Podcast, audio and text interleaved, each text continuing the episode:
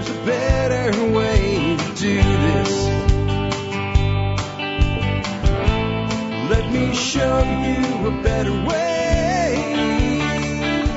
Jack Spirko with another edition of Survival Podcast. As always, one man's view of the changing world, the changing times, and the things that we can all do to live a better life if times get tough or even if they don't.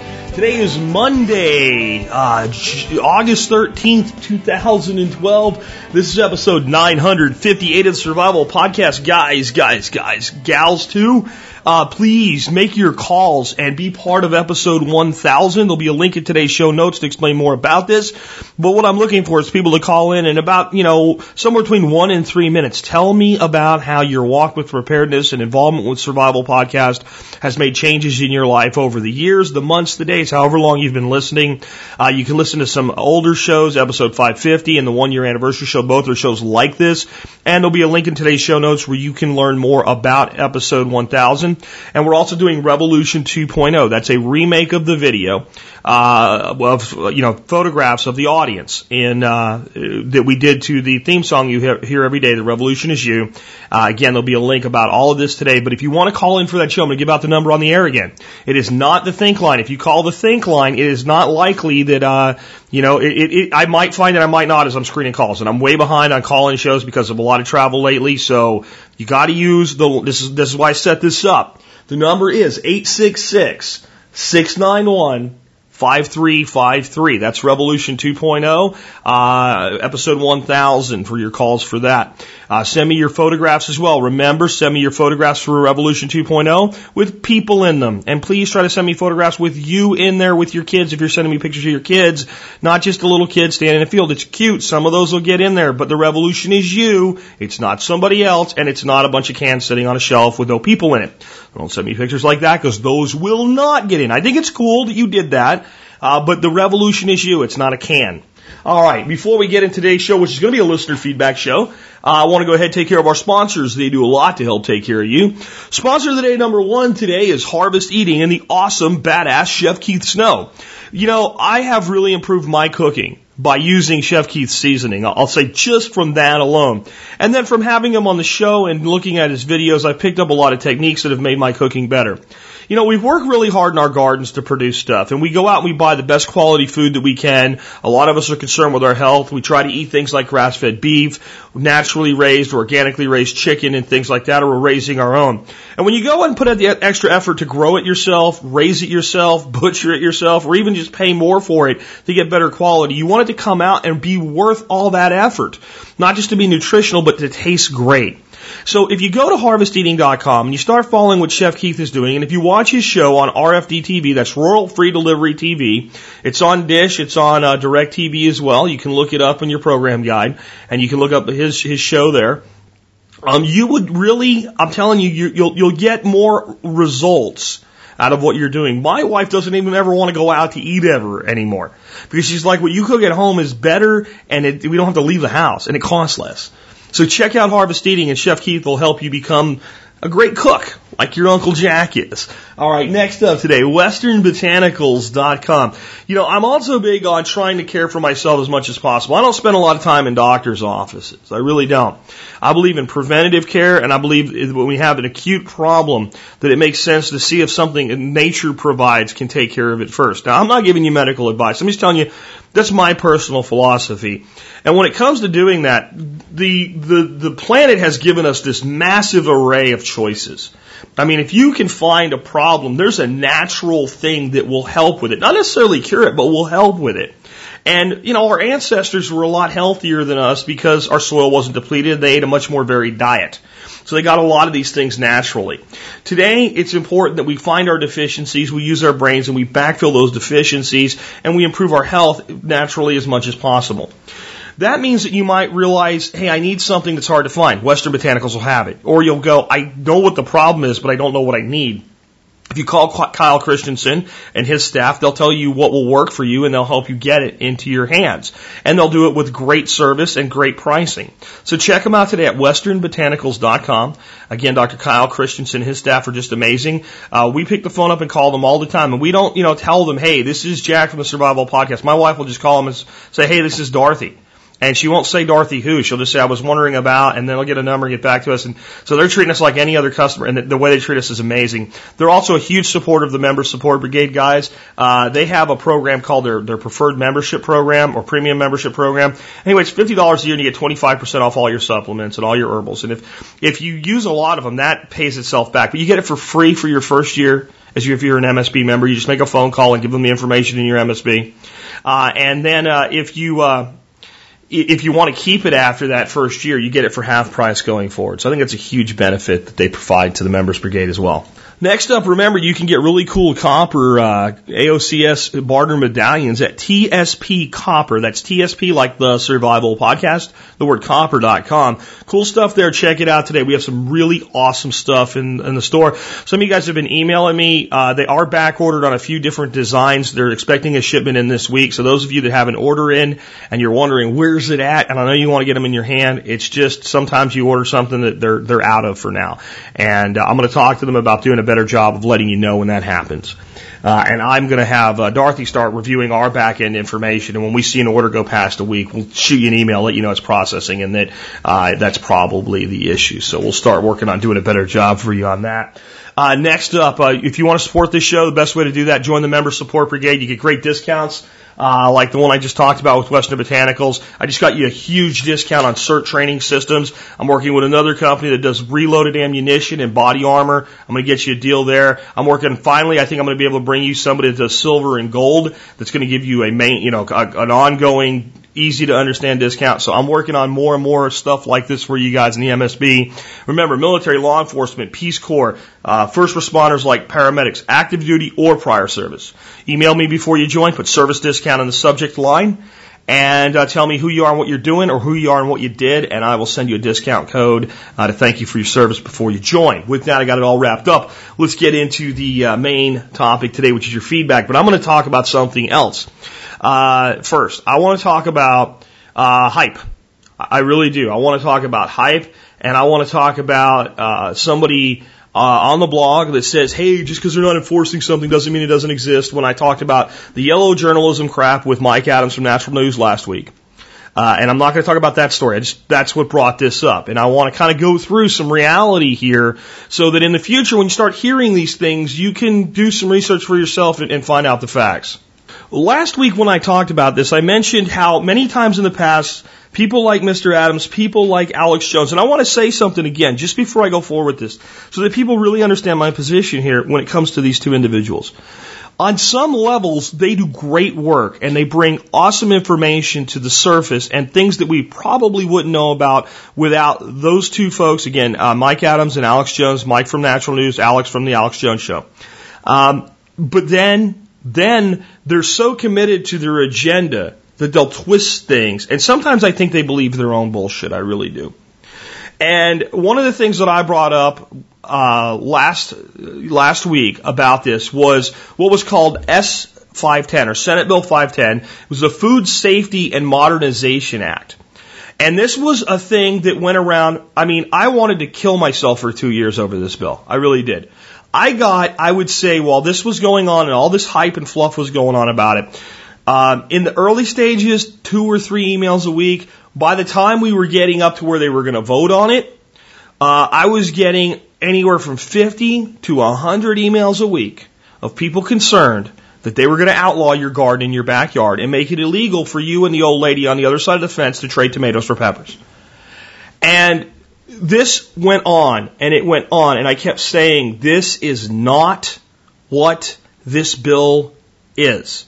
This bill is designed to do the following two major things. Number one, to take power that already exists, authority that already exists, responsibilities that already exist, that spread across five departments of government and put it into one.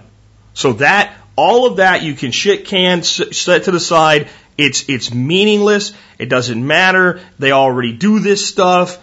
It's not that they should be doing this stuff. It's not like this is a great bill. It's not like I'm happy about it, but this is already being done.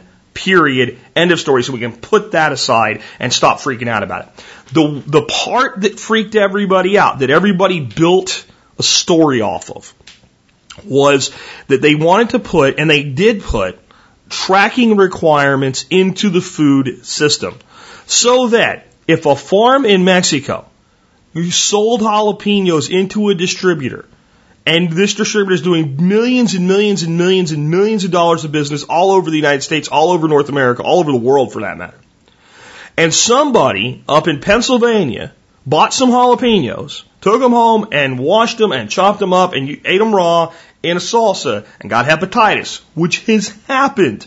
Okay? That is exactly why they wanted to do this, because this type of thing has happened. It happened with green onions too, hepatitis on the green onions. It happened with E. coli, so that if that happened, the minute you knew who it was, where they bought the food, the, the, the regulators could immediately then look at that and say, that jalapeno came from this farm and went through this channel. And they could pull everything off the shelves that came from that source without pulling everything off the shelves that's a jalapeno because they're not sure where it came from.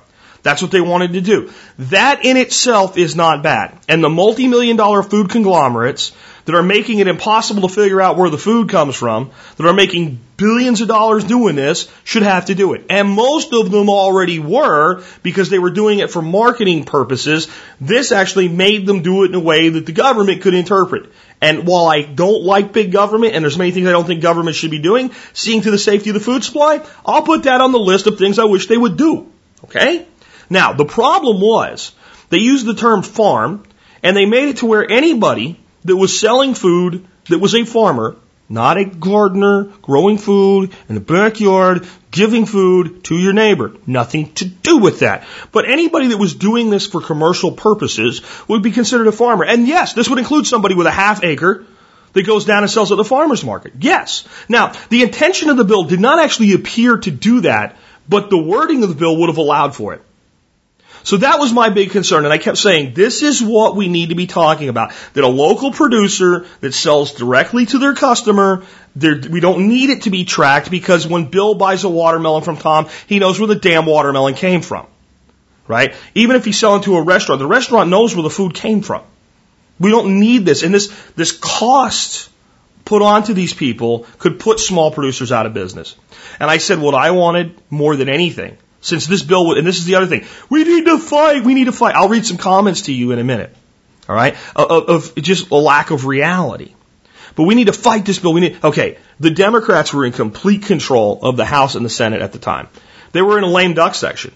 That means a lot of them that were going to vote on this bill were already voted out. They were already not coming back. There's nothing to threaten them with, right? Remember, this is a 2010 uh, election had just happened. And, and the lame duck session's holding this bill and going to vote on it. Um, a senator by the name of Jon Tester, Democrat out of Montana, proposed an amendment that was passed. The amendment stated that anybody that was producing less than $500,000 a year and selling 40% or more of their produce directly to consumers was, or within their own state, either or, was 100% exempted from this requirement. So, I, am like, when that happened, I, on November 23rd, 2010, I posted a, an article on Survival Podcast with a video of Senator Tester introducing his amendment. And the, the, the title of that article is Thank You, Senator Jon Tester, for your amendment to S510. I want to read what I wrote back on that day to you guys.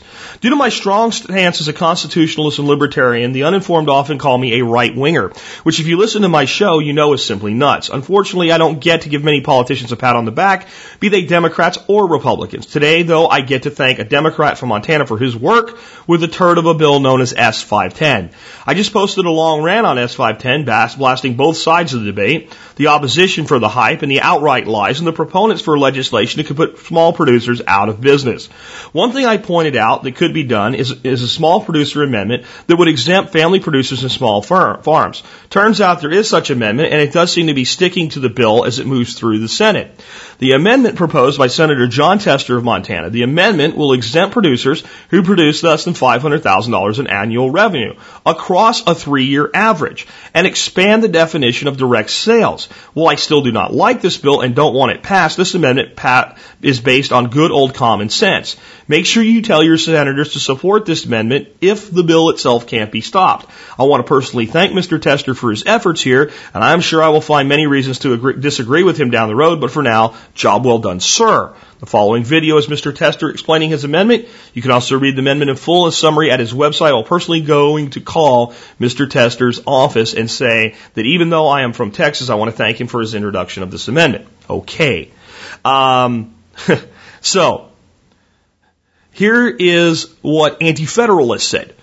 Uh, in the comments below. Government is best which governs least. The bill S510 is unconstitutional and grows government. Thanks for raising awareness of this bill. Um, I don't see anything about S510 that's unconstitutional at all. I really don't. Uh, specifically since, well, actually I do. And, and there is an, an, unconstitutional component of it. Uh, they want, th- this bill applies to in-state commerce as long as they don't meet the small producer threshold. So any federalist is right. That is, um, that is unconstitutional. But here was my response. Anti-federalist, I am, of course, totally opposed to the whole damn thing. The Tester Amendment is like a diversion that lets you evac your troops when the battle is lost. We have a lame duck, heavy liberal Congress right now. They're going to pass it, and we can't stop it at this point. Now with the Tester Amendment, we lose, but only concerns over 500k are affected. So in my view, we can one, keep beating this dead horse knowing we're going to lose anyway, or two, we can zero in on the other crap we need to stop, like the union card check. Remember that one? Cap and tax, expiring tax. These were things that were going on. And, um, you know, if you want to read all of this crap I was going to read today, but I want to get into some other things. You can, but I think it would be interesting if you went back and read uh, all the comments to this one and the article I had done the day before uh, about S510 and, and then realized this is what was going on. People were being told almost every day through outlets like Natural News and the Alex Jones Show that this bill was about your backyard garden and they were going to outlaw gardens. They were going to outlaw farmers markets. Even with this bill, there was nothing that would have outlawed a farmer's market. It would have made the people selling at farmer's market do paperwork.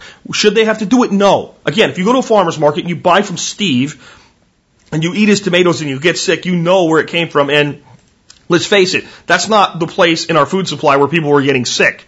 It was these massive conglomerates that were causing the problem. Um, the point being that the, the hype was complete and total 100% lies and bullshit. Okay? Okay, at this point, I want to go on to uh, to your actual feedback uh, for the show, but I, I, just wanted to go through that little history lesson. And here's the thing: uh, we were told over and over again, they're going to do it, they're going to, they're going to, and, and they did. Right? And it wasn't, and it wasn't going to be, and it never was. And now we have yahoos out there, like Stormy in New York, who says he's going to pull his hair out if I mention this again. And Stormy, this whole intro is just for you today. Shave your head, because I'm going to get rid of every hair you have if, if you continue to listen. Go listen to shock jocks if you want bullshit to be uh, argued with. You know, it's just, it's just because they're not enforcing it doesn't mean uh, that it that it that it's not on the books and can't be enforced. It doesn't say the word garden in the bill. Here's the reality. Most of the people that were hyping this bill had never read it.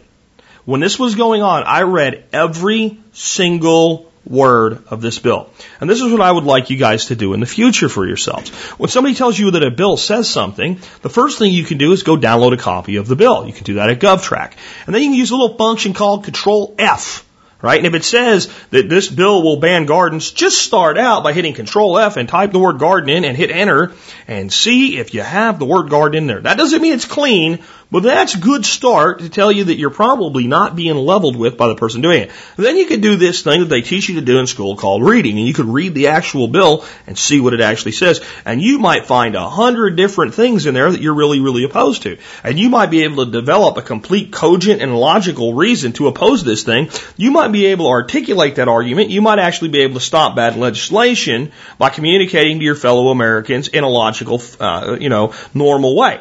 But if you start saying stupid shit to people like this bill bans gardens, which is what everybody did back then, and that's what everybody calls into talk radio and talks about. The talk radio host does what you didn't do, which is look it up because he's a journalist and at least does some level of vetting of information and tells people these people are crazy. This has nothing to do with your garden. then all of a sudden all of the open minds become closed minds and we screw ourselves over and we hold back the liberty movement. I was told last week when I came down on Mike Adams for doing this with another story about the water and c- c- catching the rainwater and criminalizing permaculture and the, the, the, the, this, that's a, that should be a criminalized freaking headline, even though I don't really mean it when I say that, but I mean, just an atrocious, uh, abuse of journalistic, uh, power and journalistic authority to do that, that I was dividing the liberty movement. No, no. People that make shit up, that sensationalize, that go further than what's being done, you're damaging the liberty movement. The liberty movement needs to be based on truth and fact. Not, well, they could. Okay, fine. Then point out that they could, separate, don't attach it to something where it's not there. Well, the, the law could be changed. Yeah, if your aunt had balls, she'd be your uncle. Any law could be changed. We have a law that says that, um, you know, you, you, there's a tax on hats that come from Bangladesh, an import tax. And that law could be amended somewhere down the road through an act of Congress to say that you have to pee in a cup when you buy a hat. I, I mean, you could, they could do anything if we let them. But it doesn't have anything to do with existing law. They can pass a new law. It's easier than, I'm done. Uh, but please don't buy into this bullshit in the future, folks. And please, for God's sakes, when somebody sends you something that seems ridiculous, learn to use Google or Bing or Yahoo and do just a simple search and research the facts for yourself. And just because you find an opposing opinion doesn't mean the opposing opinion is right. Go deeper, but usually in just a few minutes, you can find out the truth in these matters. And you'll often find out the truth is somewhere between where the opposition and the, and the people that are, the, the, that are for something, uh, it's usually in between the two of those. Alright, so first email of the day. I know I went long, but I think this is an important lesson that we have yet to learn. And my email box shows me every day that we have yet to learn this lesson. What I actually want to do now, I, I got an email uh, from a guy named Neil. Sends me a lot of great stuff. One of my uh, regular contributors, and he says, uh, "You were right again, Jack," is the subject line. And whenever I see that, I go, "Oh shit!" I really do. I'm like, I don't want to be. Right. I'm always right about bad stuff. And it says, "Geez, dude, if the whole survival biz doesn't work out for you, why don't you be a fortune teller?" I don't. I do not think uh, the Blaze is MSM, but it's more mainstream than some. And it's basically an article stating, you know, what we've talked about. Stockton, California went bankrupt. Uh, but is your city next? Could this become a pattern? And uh, it's on Reason TV. And uh, they did a really great job of covering it. So what I want to do is I just want to play the audio from the video uh, and uh, then I'll come back and comment on, on my thoughts about it. It's a bit long, uh, but I think that this is this is our future, and we really need to get in touch with this because this is this is going to become the major pain point uh, that we're going to deal with going forward. So here you go. Uh, the article from Reason.tv or the, the audio of the video from Reason.tv, and I'll put a link to the actual video so you can get the uh, visual component if you want to as well uh, in today's show notes. So 600,000 to a million dollars we've committed to for each employee and we've set aside nothing.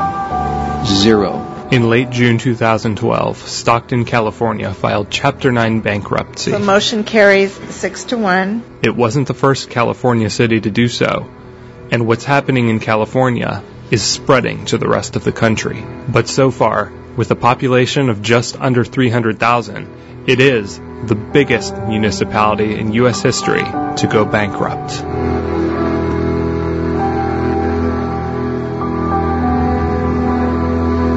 An agricultural center located just outside of San Francisco in California's Central Valley, Stockton was a booming suburb in the 1990s, providing an affordable living alternative to the pricey real estate of the Bay Area. Living large off the new property taxes created by the housing bubble, the city government spent lavishly on big public works projects like a waterfront park, an arena, and a brand new city hall, which sits nearly empty, as the city government could never actually afford to move in. Promotional flyers still remain plastered to empty buildings downtown, reminders of a more hopeful time. But even all this spending pales in comparison to the magnitude of Stockton's public employee pension and benefit obligations. The city now faces more than $800 million in unfunded liabilities for pensions and other employee benefits. We're saddled with this debt. We don't have the revenues anymore to, uh, to service. With revenue dwindling in the wake of the housing crash, Stockton issued a $125 million bond in 2007 to help fill the budget gap. But the back end loaded bond saddled the city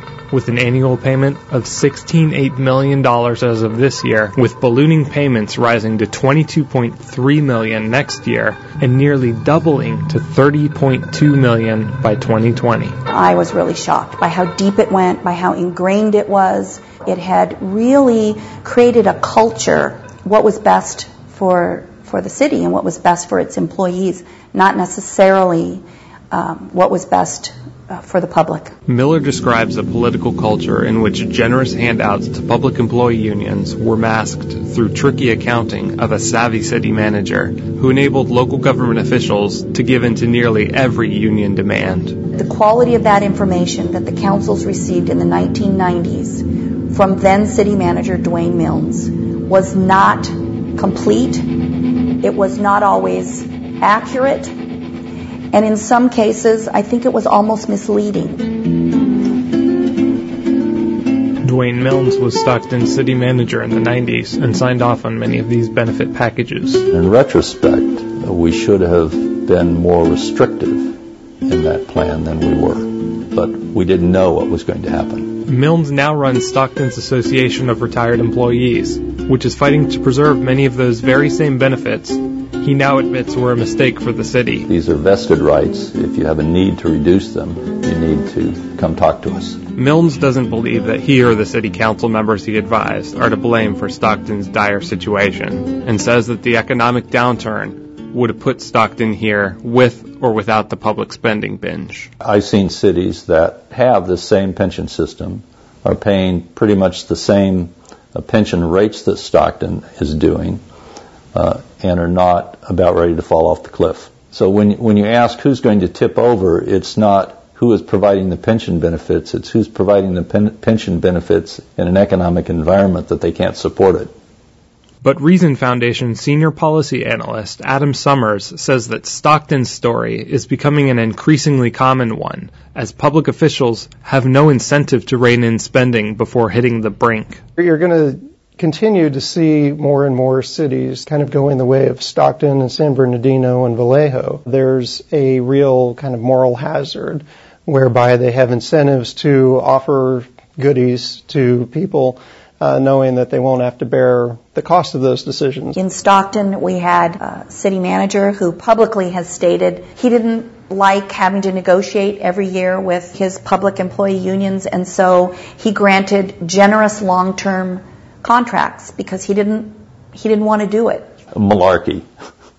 You know, she was not in the closed sessions when uh, when we were very very clear uh, with the city council in detail what was being negotiated, what the cost of those things were. I'm the last guy who's going to tell you what it is you want to hear. Putting the history for the bad deal aside, today's reality is that the unfunded retiree benefits, on top of the extensive borrowing to pay for fancy new buildings, has gutted the city's general fund, a bulk of which is now devoted to paying back loans, though it's supposed to pay for the most basic government services like police and fire.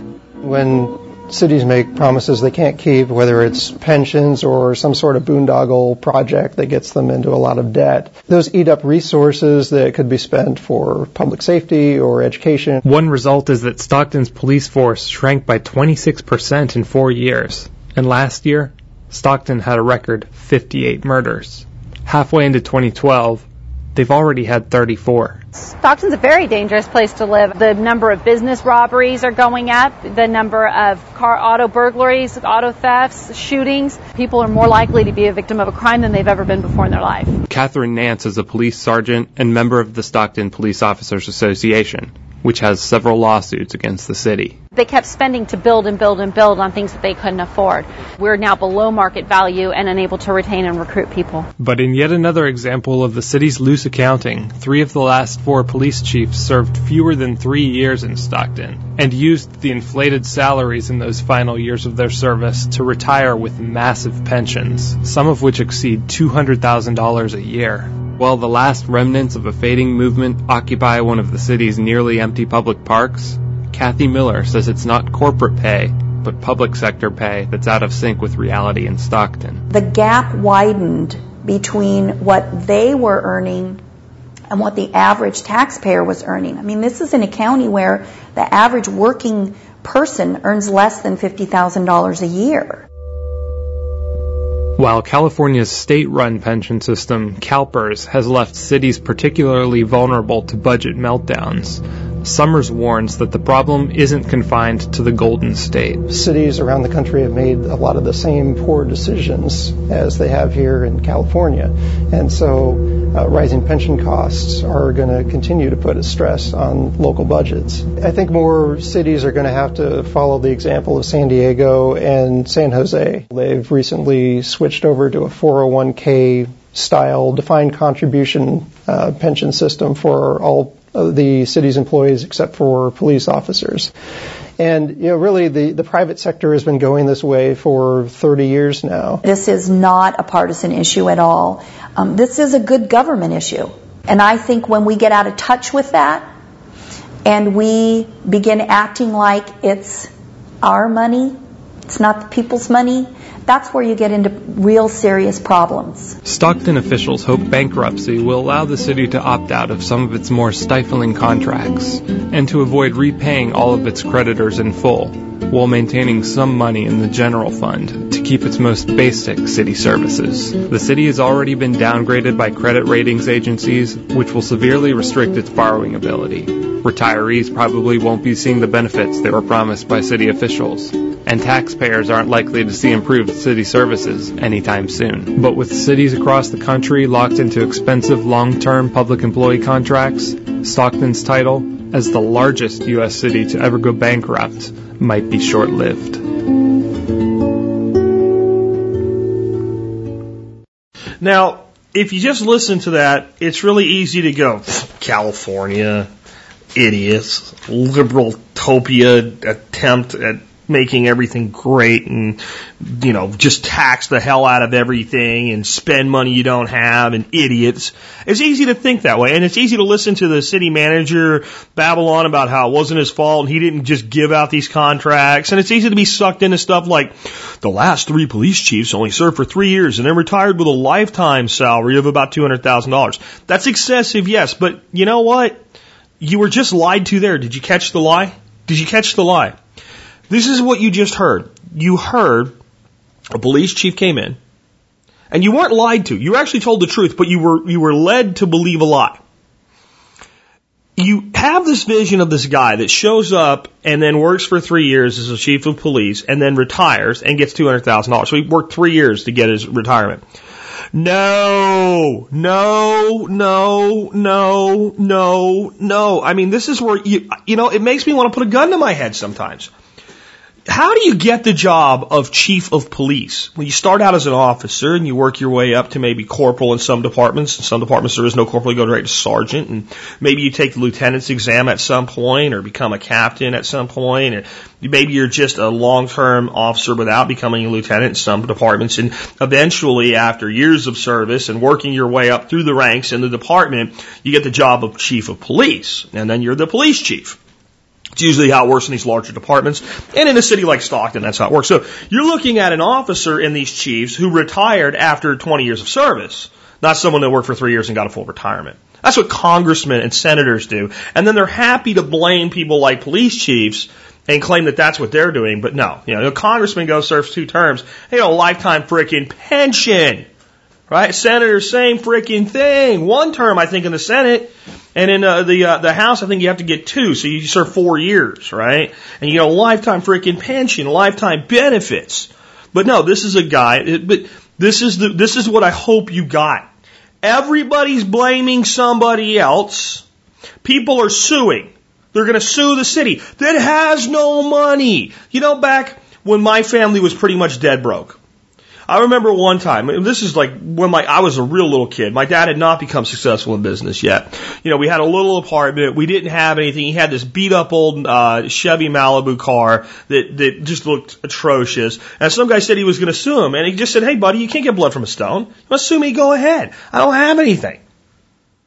You know, and that's, that's what you got. You're going to sue a city that's bankrupt. What are you going to get? There's nothing left. And the big thing that we need to take away here is one, don't do this crap where you're like stupid California because your city's doing this stupid shit too.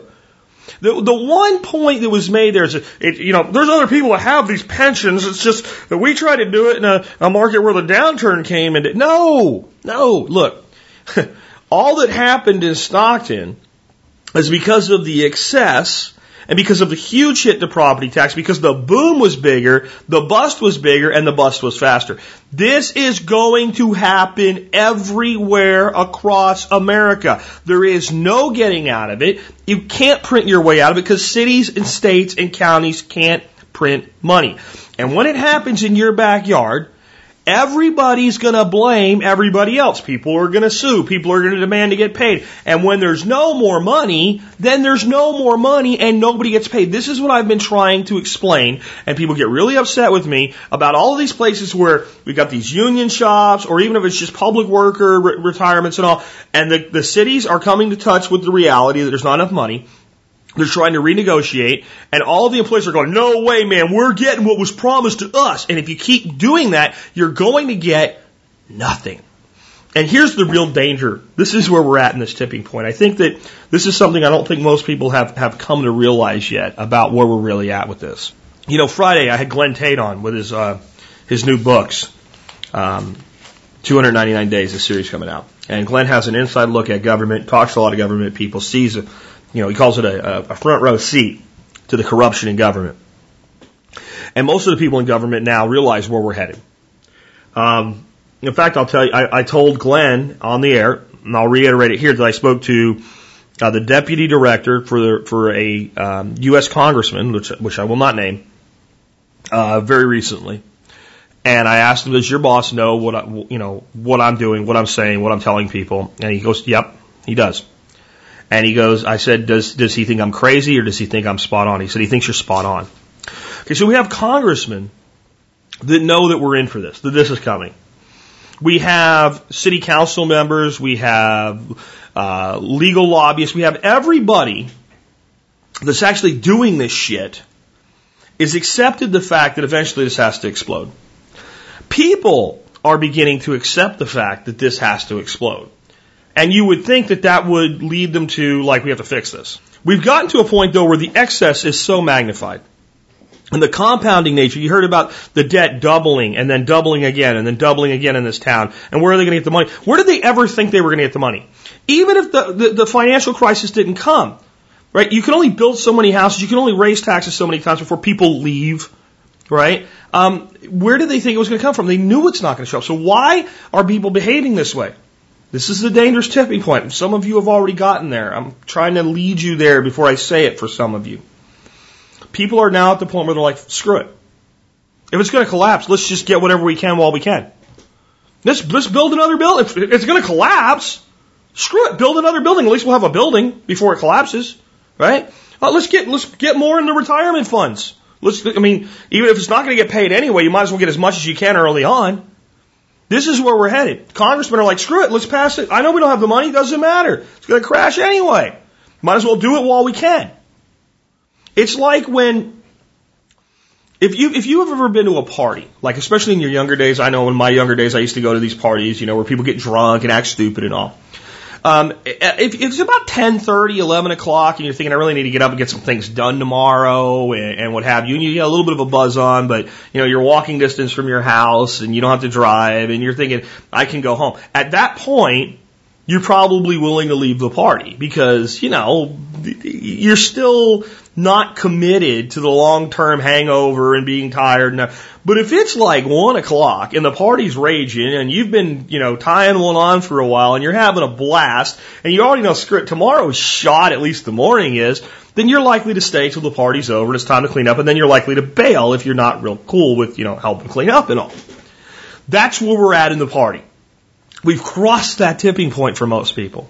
They know the hangover's coming. And they figure you might as well party while we can. I can't tell you how dangerous that is. And then there's so much abuse. There's so much waste. There's so much debt. There's so much excess spending. The other side of this is the reason that some people that might otherwise say, yeah, we do have to try to clean this up before it's too late, won't do it is they don't trust that anybody else will get involved. They don't trust that anybody else will help. It's also like you're at the party and like it's like 2 a.m. and things are starting to wind down and uh, the place is kind of trashed and you, you, you want to clean up the mess. But unless a few people will get together and start doing it together, no one's going to do it. Everybody's going to stick the guy that you know owns the house. Maybe his parents come home and it's a wreck. So when somebody starts picking up or trying to slow the party down, everybody says, "Stop being a buzzkill, man. Have another beer or go home." Because no one trusts that anybody else is going to really wind it down. That's where we're at. It's extremely dangerous because this isn't a party that we're going to be able to clean up. No matter how bad you trash a house, the worst thing you might have to do is replace a couch and a rug. It's expensive, but, but it can be done. We're going to go off the rails with this economy in a way where you can't just put it back together. It's going to have to be rebuilt. It's going to have to be completely and totally rebuilt. And there's going to be opportunity in that. I don't want to be all down on this. There's going to be opportunity there. But it's going to suck. It's going to suck in the shift. And, it, it, you know, it's what's going to happen is a shift, not an end. And, uh, this is, this is our future. If you got a little bit like, eh, I'm done hearing this for now, and you maybe you fast forwarded through that audio clip, go back and listen to it, the whole thing again. It's our future all over America. It's where we're headed. It's what I've told you. Years ago, when I started telling you this, people wrote me and said cities can't really go bankrupt. I mean, yeah, they file for bankruptcy protection, and then uh, you got a city like Stockton, it's just basically folding up. The city hall they built, they can't even afford to move into the building that they built. They can't afford to move into their own building that they already paid for. That's our future. Be prepared. And now, in that note, I've got one for you that just came in on Reuters. Um, you, when, when you think you've heard every dumbass idea somebody could come up with, you, you'll you'll always hear another one. Let me read this to you. This is by Anatoly Kaletsky. Okay. Suddenly, quantitative easing for the people seems possible. Again, I got this email while I was uh, talking to you about the last segment. Last week, I discussed in this column the idea that vast amounts of money created by central banks and distributed for free to banks and bond funds equivalent to $6,000 per man, woman, and child in America and 6,500 pounds in Britain should instead be given directly to the citizens who could spend it or save it as they pleased. I return to this theme so soon because the radical idea about monetary policy suddenly seems to be gaining traction. Some of the world's most powerful central bankers, Mario Draghi, of the European Central Bank last Thursday, Eric Ro- Rosengren of the Boston Fed Monday, and Mervyn King of the Bank of England this Wednesday are starting to admit that the present approach to creating money, known as quantitative easing, is failing to generate economic growth. Precisely previously taboo ideas can suddenly be mentioned.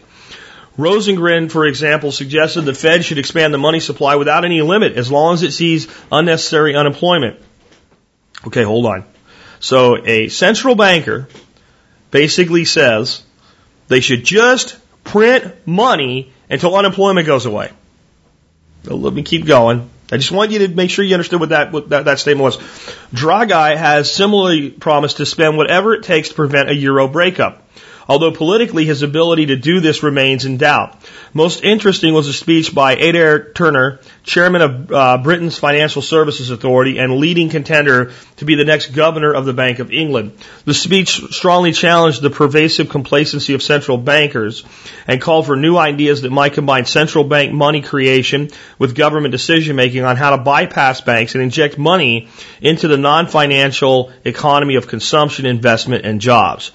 Radical alternative discussed here last week, QE for the people, or QEP for short, would bypass banks completely by distributing newly created money straight to the public.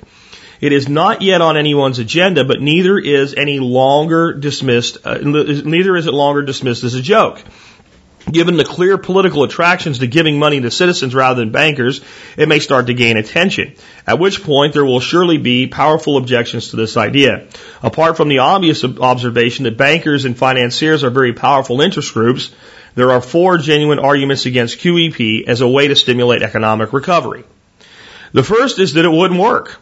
Since banks and bond investors simply hoarded most of the two trillion de- delivered to them via QE, maybe citizens would do the same. Instead of spending their QEP bonuses to buy consumer goods and houses and create jobs, citizens scared by the financial crisis might simply save their bonuses or use them to pay down debts. This could indeed happen, but if it did, economic prospects would still be transformed. Since the debt burdens crushing many households would be lightened if the two trillion in QE had instead been used to repay consumer debts, U.S. household debt would be reduced from 83% to 70% of GDP, roughly where it was in the 1990s. The excess leverage created by housing and credit bubble would be eliminated at a stroke. The second objection to QEP is that it would work too well. The present slump would suddenly turn into a boom and create inflation. That's pretty likely, guys. That's a good objection. Excessive inflation is always a valid argument against excessive monetary stimulus, but the problem with inflation today is it's too low. Central banks all over the world are explicitly trying to increase it by reducing interest rates to zero. And the Fed is part, particularly adamant about this. If central banks print too much money for too long, then inflation will follow. But the same applies to present policies of zero interest rates and standard QE. Nobody worries about the inflationary risks of these standard policies any longer because they don't seem to be working. But this may actually mean that the accidental uh, monetary overdose is more likely if the central banks stick to a standard QE. Another more powerful version of the works too well critique relates to politics and moral standards. If distributing printed money proves successful, this discovery would corrupt society. Politicians would bribe voters before elections and citizens would stop working, preferring to collect handouts from the central bank. Of course, these things would happen if QEP continued forever, but the same is true of all popular policies, including tax cuts, welfare spending, and low interest rates. What limits the moral hazard of these policies is not ignorance, but democracy. Governments that lose control over inflation get punished by voters, and the same would apply if central banks continued printing money for longer than required. Whether this money went straight to voters or banks, indeed, if QEP proved effective, central banks would have to print less money than under a standard QE. Which leaves the final most persuasive objection. The idea that money could be given to citizens without raising taxes or increasing the government's debt burden seems too good to be true. Economists often say there's no such thing as a free lunch, but this is not true. In fact, economics since Adam Smith has demonstrated the world is full of free lunches. Free economic exchange means that one person's gain need not result in another's loss. That's actually true. That's barter. Equal value for equal value. Uh, when properly managed, industrial speculation, international trade, market competition, and full employment um, macroeconomic policies can produce gains without any substantial losses. In the deepest, most protracted economic slump since the 1930s, QE for the people may be another such idea whose time has come. Really, really, so now the solution to our problem is for the Fed, who's printed too much money, to print more money and just give it to the people so that people can spend it or save it or pay off debt with it. Um, would it be better than what they've done up till now? The $2 trillion that went into the banks had just disappeared. Likely, but remember it wasn't 2 trillion globally, it was $16 trillion. Watch the $100 million penny on YouTube to get uh, nauseated about what that number really means. I'll put a link to that little uh, gem on the show notes today. But this shows the mentality. This shows the mentality that central bankers basically saying, whatever, we'll print as much money as we have to. We'll just keep printing it. Eh, we will not let this thing fall apart. We'll print it, we'll print it, we'll print it. Hmm, what does that sound like? Weimar Germany? Zimbabwe? Will it look the same as either one? No, but will it look good? No. And then this, this tool comes along and says, why don't we just, you know, print up $2 trillion new money and just randomly hand it out to every man, woman in America? Uh, because some people don't deserve any money for doing nothing and they're already living off the government and they don't need more? That would be one reason. Um, if you wanted to give six thousand dollars to Americans, I'd say take every American that is paying at least six thousand dollars in income taxes and do it as a tax refund. That would be a way to do it. And then let the Treasury get the money from the Fed, who's counterfeited the money in the first place, to backfill the the the, uh, the tax return, so that producers are rewarded.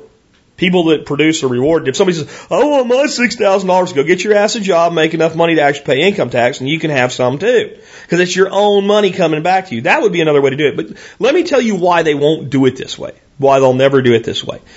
The only good thing about this idea is it reverses the indirect tax of inflation.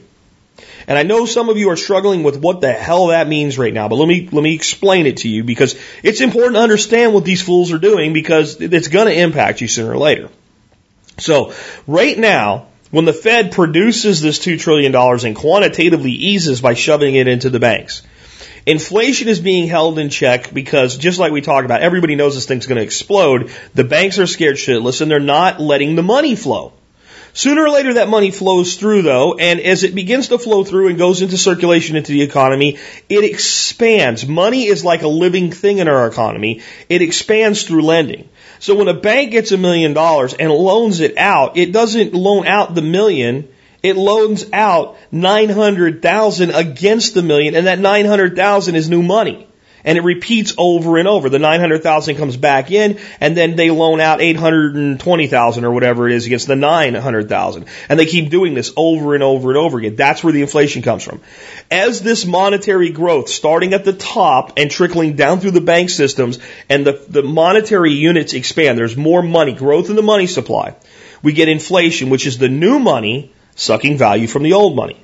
If you're the one printing the money, this is great because you can print it you can keep some of it and you can counterfeit legally is what you're basically doing. And your new money has value that you suck out of the pockets of every other person in the world, but you didn't do anything for it. So it's a it's an indirect tax on the American people from the Federal Reserve, which has should not have a power to tax in the first place, because the bankers gain from this, and from the government who gains from this. So your effective tax rate is much higher than you think, because inflation is a hidden tax, and Ben Bernanke admitted that to Ron Paul on the floor of the House. All right, so that's how it works for now. When they print the money, and it goes through circulation, and to get the money, you have to exert your labor you have to risk your money in investment or you have to borrow and pay for it. You do one of those three things to cause growth in the supply. It costs you to get money and it takes value of the money you have away from you. If the Fed were to give you the $6,000 instead of keeping it for themselves and pushing it through their own system and, and, and causing it to expand through their own system, you would get the money and it would derive its value from the existing money. So yes, you got $6,000. You are sucking money now. You're the one doing the sucking from your neighbor. But he got $6,000 too. So you guys are, you guys are even Steven, buddy. You guys are even Steven. Right? You didn't really take any value from, so whose money would you have now sucked value from? The feds. They're the ones that don't get it this time. The banks, they're the ones that don't get it. Now they have to earn it back from you. They have to give you a really attractive rate to get you to come invest it in their bank. They have to market some product to you that you'll buy. They have to create an environment conducive to you using the $6,000 of down payment to buy a house so that you'll borrow more money. You've become the place where the money has gone to. And that actually does give the idea some merit from an ethical consideration. But it mechanically does it work. When you print money, you devalue money, and in the end, it leads to misery. And every place that it's ever been done, it's led to misery. And the one objection this man does not overcome is he says democracy will keep it in check. No, democracy will cause it to explode. May I quote from you, quote for you from one of the founders of our country. One of my favorite founders, by the way, Benjamin Franklin. When the people find that they can vote themselves money, that will herald the end of the republic. And that's exactly what this would be. This wouldn't just be, we already have seen it happen. It's already happening. The economic collapse is already in process. I've talked about that recently. But when we look at what Franklin is saying here, when we start talking about being able to have the government just send money to people, not tax returns, you know, not like the you know the, the retroactive Bush tax cuts where like I got a check for like one year like 400 bucks and the other year like 600 bucks, that was my money coming back to me. That's not what this would be. This would be the government and the central bank literally printing money and just giving it to you. Not even spending it into the economy. In some ways, if the government actually did useful things like fix the roads and bridges, you know, if they did all the stuff the stimulus was supposed to do, instead of just create new departments of government to consume the money, which is what they really did. If the stimulus had actually been done the way that it was painted, we have all these projects, we're going to do them, and we're going to spend the money into the economy. That actually could have stimulated the economy. That's not what they did. They grew government with it. So you can't trust the government to do it, is the problem. So spending the money in would be better because then people actually have to do something to earn it. But this can't work. This is madness. And you know what? Someday they might just do it. And why not? Party's ending anyway, isn't it? Might as well go out with a bang. Remember, that is a very dangerous corner that we are not turning. We've turned it.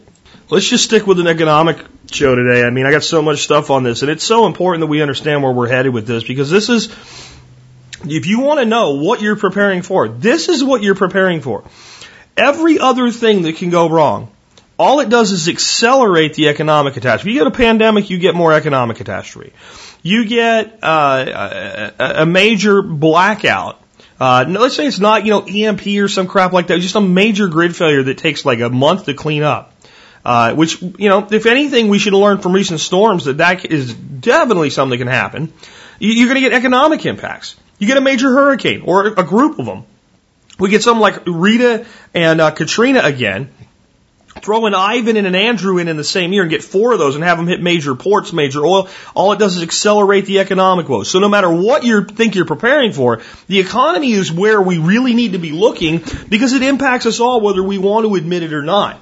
So what have I told you? Guess what? Your Social Security is uh, is dwindling to nothing. Not just the funds going broke, but the actual payouts. Uh, let me read this to you. This is on FoxNews.com. Uh, Social Security, how much I pay, how much I get. Lifetime Social Security taxes and benefits for people turning 65 in different decades. The examples are for a married couple in which both spouses earned average wages of 43,500 in 2011. Projected benefits assume both spouses have average lifespans after turning 65, want more benefits, live longer. If you turned 65 in 1960, you would have collected through Social Security $259,000. That's your lifetime benefits you would collect. The lifetime taxes you paid in, $36,000. Now let me, let me do something that Fox News didn't do uh, to make this a little bit better for you. Uh, $36,000 is not how much you paid into Social Security. What you actually would have paid in is about $72,000 because your employer matched it. Now, I'm going to tell you something else that's not in here uh, as, as once I get through the numbers. But if you turn 65 in 1980, you would have received $452,000 uh, in lifetime Social Security uh, uh, benefits if you lived an average life expectancy. So, you know, probably 74 for men, 80, whatever, 88 for, or no, what is it, 72 and 78, whatever it is. That's what you would, you would have received. The most, but you would have paid in $192,000. But again, that's what you paid. Your employer matched it. So the total paid in was 384 with a return of 452. See, George Bush was an idiot. He really was. But he wasn't wrong when he said that Social Security was a ripoff, that you weren't getting a return of your investment. If you invest $384,000 over the life of your working life, from the time you're 18 to the time you're 65, it should be worth more than $452,000. It definitely should I mean, just no doubt about it. But if you're investing $384,000 and you're only recouping 452, what a crappy investment. That's because the government steals the money and uses it for things that are not Social Security.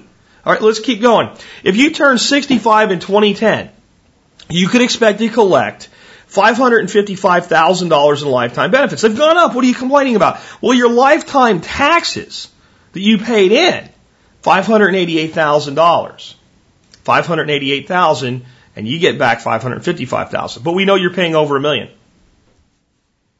You're paying over a million dollars in Social Security taxes if you retired in 2010 with the income that they're using here. Unless Fox has already doubled the number. Uh, it doesn't say. And when I look at 588, I start to wonder if maybe they did double the number. I, I really do. Uh, that they did account for the employers. So let's say they're accounting for the employers. It's still 588 in, 555 out. Sounds like your stock market recently, your investments there, right? You're losing money. If you turn 65 in 2030, 65 in 2030, you will receive, if you, if it doesn't go broke, 699,000, but you've paid in 796,000.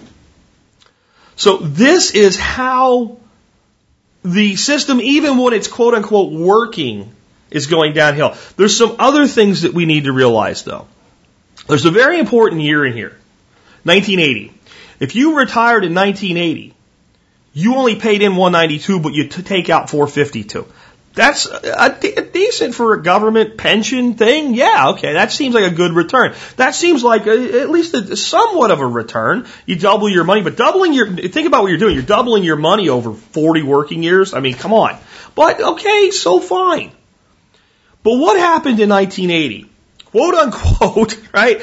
Ronald Reagan saved Social Security. How did Ronald Reagan, quote unquote, save Social Security? Well, saved it by increasing the taxes by a huge degree. So that's why you'll see that a person that retired in 2010 paid a lot more taxes. It wasn't just the increase in wages and the percentage against the wages. It was the increase in the tax rate of Social Security. Ronald Reagan didn't save Social Security. He made it last longer. He put new life into it by increasing how much money the government took away from you. So that the government could then take that money and not put it away for you the way that they're supposed to. And how is this all related to where we go back toward the beginning of today's show, Stockton, California? Do you remember what the person said at the beginning of the little uh, audio I played for you? We are obligated to pay all of these people X dollars a year, and we haven't put a penny aside to do it with. Huh. Sounds like your government at the federal level, doesn't it? See, it's the same everywhere. And it's why the, the pain that we're going to go through is unavoidable. We cannot pay the obligations that we have to Social Security, Medicare, and Medicaid between now and 2050. And I know 2050 seems like a long way out, but trust me, we're not going to get there. That's just a convenient number because that's where we get up to over a hundred trillion dollars, a hundred trillion in unfunded liabilities. That means by then we have that much we owe that we have no idea at all. Even under the best projections of the, you know, the, the Congressional Budget Office and everything, if everything is super, if everything's wonderful, right? If unicorns really do show up and people do start farting angels and everything is as much prosperity as we could ever have in America, we still don't have a hundred trillion dollars. Have you seen anybody fart an angel yet? Have you seen a unicorn yet? I don't think so. This is this is reality. So I'll put a link for you today in today's show notes so you can check this article out as well. And I'm going to end the show. I know we didn't cover a lot of topics today, but uh, I'm going to end the show with something positive. John writes me and says, "What does it mean to you, Jack, to be an American?" Our healthcare laws are written by lobbyists. We slash Congress don't decide if we go to war. The UN and NATO does. Money is dominated by international finance interests. They get bailouts when they screw up. Americans slash humans do not. If I go to Europe, I get treated exactly the same as if I were a European. And the same when they come here. The, the World Wide Web has made freedom of the press sort of redundant. The only difference that comes to mind is that we have a right to defend ourselves with guns. To put the question another way, you say you're proud to be an American. Is this based on emotion or thought? Please give three or four reasons why I can believe my life is better for being an American as compared to if I were a citizen of Germany, Norway, or Hong Kong, or any other developed nation. Well, you're not going to get America bashing from me. You'll get me calling it as I see it. You'll get me telling you where America has it wrong. And the reality is, this is why I can still be proud to be an American when I say where America has it wrong. Pretty much everybody's done it too. Uh, these great healthcare systems over in Europe exist because Americans fund them. We fund them. We do all the research into the drugs and the medical equipment and what have you, and then they buy them at a discount because it's not their FDA that's doing all the work. It's ours. It's not why I'm proud to be an American. It's just a fact. You know what? Those nations wouldn't be able to do everything that they do if it wasn't for the good old USA. They really would. If we just said, you know what, we're going to do what you do, everybody's screwed. Because we're the ones pumping all of this stuff into the economy. Many of these other nations spend almost nothing on defense because the good old USA has their back. It's true. You may not want to believe it, but it is. Does that mean that we always use the military for good? No. Does it mean that we never go to war when we shouldn't? No. But it does mean that if you're Norway, you don't have to really worry about being invaded by anybody because you know the good old USA will kick their ass for you. So you don't have to spend a lot of money on defense. You don't have to spend a lot of money on developing drugs and treatments and things like that because good old USA will do it, fund it, and you can go in and negotiate it and buy it at a discount. It's truth. So Let's just not start off with a false premise that all these other countries have it better than we do because they don't. If you looked at the Eurozone lately, it's fallen apart just like the United States economy. All of these nations are going to fall apart economically. This is not an American problem. This is a global problem because everybody's on the same system doing the same shit. And some nations have been able to live off of the efforts of others, and we've done it, and we've been the people that have enabled it at the same time. We've lived off poor nations like Bangladesh by importing their, their cheap textiles, and we know the abuses that are going on, and we're empowering people. So you're, you're waiting for me to tell you where I'm proud to be an American, right? I'm admitting what we've done wrong, and I've been, I'm telling you that they've, all of the nations have done these things. We're not unique in our faults. We're not even close to unique in our faults. Some categories our faults are greater than others, and in some categories the faults of others are greater than ours. But when you aggregate average the faults out across the board, pretty much government sucks everywhere that it exists. That's why I'm a libertarian. I want less government, not more. I want government to see to the basic needs of the people and get the hell out of the way and let us take care of the rest for ourselves. So, with all that being said, what am I proud about as an American? America has accomplished more than any other nation on the history, in the history of the planet. America has done more good and more amazing things and produced things. I'm not talking about manufacture, I'm talking about the origination of an idea, the first to go ahead and create it. There's a lot of other lies out there. You hear the one, here's the one you hear all the time. We're 16th or 22nd or whatever the hell it is today in, in the world in math and science. Do you know why? Do you want Uncle Jack to tell you why we're so low in math and science? In other nations where they're enlightened, and this is something they do smarter than us, but then the, the, the numbers get lied with. See, if you've ever been in, in, uh, in science, like as, as somebody that has to present findings, or marketing or sales, you know how to do something the average person doesn't. Make a chart or a graph, say anything the hell you want by how you start things out and how you present the data. Right? So this is what happens with the math and science scores. In most other nations, by the time a student's in high school, they're on kind of a path. This guy's kind of like a tradesman. So he's on a path to be a tradesman. He's not doing a whole lot of math and science. He's doing enough math and science to know how long to cut a board or how long to make a piece of metal. He's going off into that. And there's like a mid tier and there's like a university tier.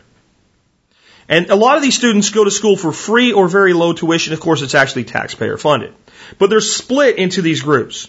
And when we take their math and science scores, we're taking the math and science scores of the children participating in the math and science curriculum in those nations. When we get the U.S.'s math and science scores, we're taking the math and science scores of all the children in the U.S. school system. We're not taking these groups and splitting them into different groups. Trade, kind of a mid-tier university. Right? So they're putting up their best and brightest and we're putting up everybody. Now, if you wanted to look at math and science scores fairly, then you would take the students that are on a track to use math and science and take their scores, and we'll stand up to anybody in the world. And if you look at the innovation and what does come out of this country from an innovative standpoint, you would see that. And I'm very proud that our nation is able to do that. And I'm proud of the way that we're able to do that. We're able to do that because we are a society of immigrants. We have people from all over the world with varying perspectives, and that's part of what makes us so innovative. I'm proud of one of the innovations that we've accomplished that no other nation has ever done. We put a man on the moon in 1969. If you're not proud of that, please pay attention. That past, that forgotten history is an example of what America can be tomorrow. Even with all of these problems we've talked about today, if we'll just accept what we've done, pay our dues, fix the problem, and go forward as the nation we can be, our history shows us our greatness. I'm proud of that. And we're still doing it. We just put a craft the size of a small car on Mars. And it's driving around on Mars using a nuclear power generation piece of equipment, a nuclear power plant that will run it for years. And it's telling us the history of another planet. Other nations have space programs. They haven't done anything like that, have they? No one's done anything close to what we've done with Mars exploration, putting people on the moon. And that shows us our greatness.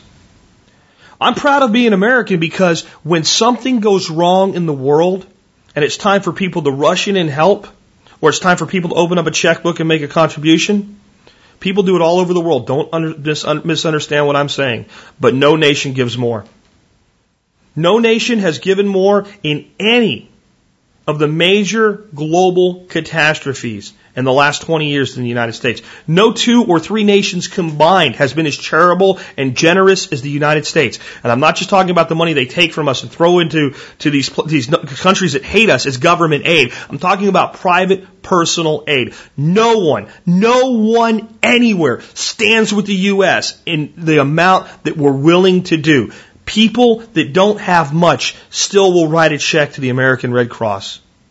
I still think that their money would be better in a smaller charity. I think the Red Cross abuses a lot of that money that goes in, but they also do a lot of good. But I'm not talking about the Red Cross. I'm talking about the little old lady who'll write a check. I'm talking about my father-in-law who lives on Social Security that'll send several hundred dollars a month to St. Jude to help a child. No other nation stands with this nation and are willing to do this. And that, my friends, I am proud of when it comes to an average person being able to be successful in business, as many hurdles and obstacles and things that are in the way, there is no nation with more opportunity for that than America still today. None. There's other nations that, that are pretty good. But we've created more millionaires. It might be a monopoly money system, but that's not the fault of the entrepreneur, is it? The entrepreneur has to work with what he has. This nation's created more millionaires any other nation in the world. We talk about the 1%. In this nation, at least if you want to, you can strive to become part of the 1%, or at least the 10%. Do you know how many nations where it's impossible for someone that's in the bottom 10% to ever be in the top 10%? Europe is not an attempt for prosperity. It's an attempt for equality. So that everybody will be the same. And if everybody's super, Nobody's super. Remember that little pearl of wisdom from a cartoon movie? In America, you can still be super if that's what you want to be. And you don't have to be evil or malicious or an international banker to do it. You can just be someone that does something better and more innovative than anybody's ever done before. And hell yes, I'm proud of that. You ask me why I'm proud to be an American? I'm proud to be American because of the 45,000 people or more every day that listen to this show and are making changes in their lives because they've decided they're not going to wait for somebody else to do it. It's not about me because there's plenty of other communities just like this one encouraging people to do the same thing and they're doing it everywhere. I'm proud to be an American because I have said I want a garden in every backyard and I think one day it could happen. That makes me proud to be an American. Does that mean that it can't happen elsewhere? No. Of course it can. Let me tell you something. You don't have to be proud to be an American of, just because of something that no one else does well or because you do it better. You can simply be proud that you do it really well. I'm proud to be an American because at least on some level, people can still fail here. I don't want a society where no one can fail. Such a society is mediocre. It never aspires to greatness. When we take away the scoreboard for our children playing soccer or basketball, we rob them of the competitive experience. And I'm sad that we do that. But in America, at least you can still fail. Now, I'm not saying that failure should mean you live in a cardboard box in the street, that we can't create any safety net. I won't go off on that tangent of what a safety net really is today. But those of you who've heard it before know what I think a safety net is. You fall, you get into it, you can still get hurt, but you get the hell out of it and get back on your feet. And I'm fine with us doing that. And I think we do a pretty good job of that. And I'm proud of that too. I think we have too big of a safety net right now. And I'm not happy with that. But at least you can still fail in this country. Because if you cannot fail, you cannot win. So I'm proud to be an American because of that. But I'll tell you the biggest reason I'm proud to be an American. I'll tell you the biggest reason. And yeah, the Second Amendment plays in this. Our Constitution, Bill of Rights, and Declaration of Independence are something to be proud of. Now, many of my people are ignorant to those documents and what they say, their founding, and how many men fought and risked their lives, their fortunes, and their sacred honor to give them to us as gifts and found our republic. I understand that. But you know what? Your nation, the United States of America, can be exactly what it's supposed to be anytime the population will pull its collective heads out of its collective ass and simply use the tools that we were given by our founders to put it back that way. I'm proud that we have the opportunity. And you can tell me about other nations' constitutions, but there's nothing like ours. There really isn't. There's nothing like ours. Because ours grants you no rights. It simply protects them. It offers government protection of rights that are seen to be given to you from your Creator. Not God, not Yahweh, not Jehovah, not Buddha, not Allah, not Muhammad, not any other name that you come up with. Not Zeus or Apollo. Creator. I'm very proud of that word. Endowed by their Creator. Giving each man the freedom to choose what he believes about his creation. Whether he believes he evolved from protoplasm, was, was, was brought up out of the dust, or came from the stars. It's up to him. It's up to each woman. It's up to her. It's up to each child as they grow to determine what they believe that means, endowed by their creator. But it's recognized. It's recognized not just that the rights are inalienable, but your right to choose what you believe about that creation is inalienable as well. I don't know of another nation that does that. I know of other nations that have theocracies. I don't know of other nations that have a republic founded on the inalienable rights of a creator. And if you can find me one, I bet you they took a cue from the good old USA. You want to know why I'm proud to be an American? I've just told you. And with that, this has been Jack Spirko with another edition of the Survival Podcast, helping you figure out how to live that better life if times get tough, or even if they don't.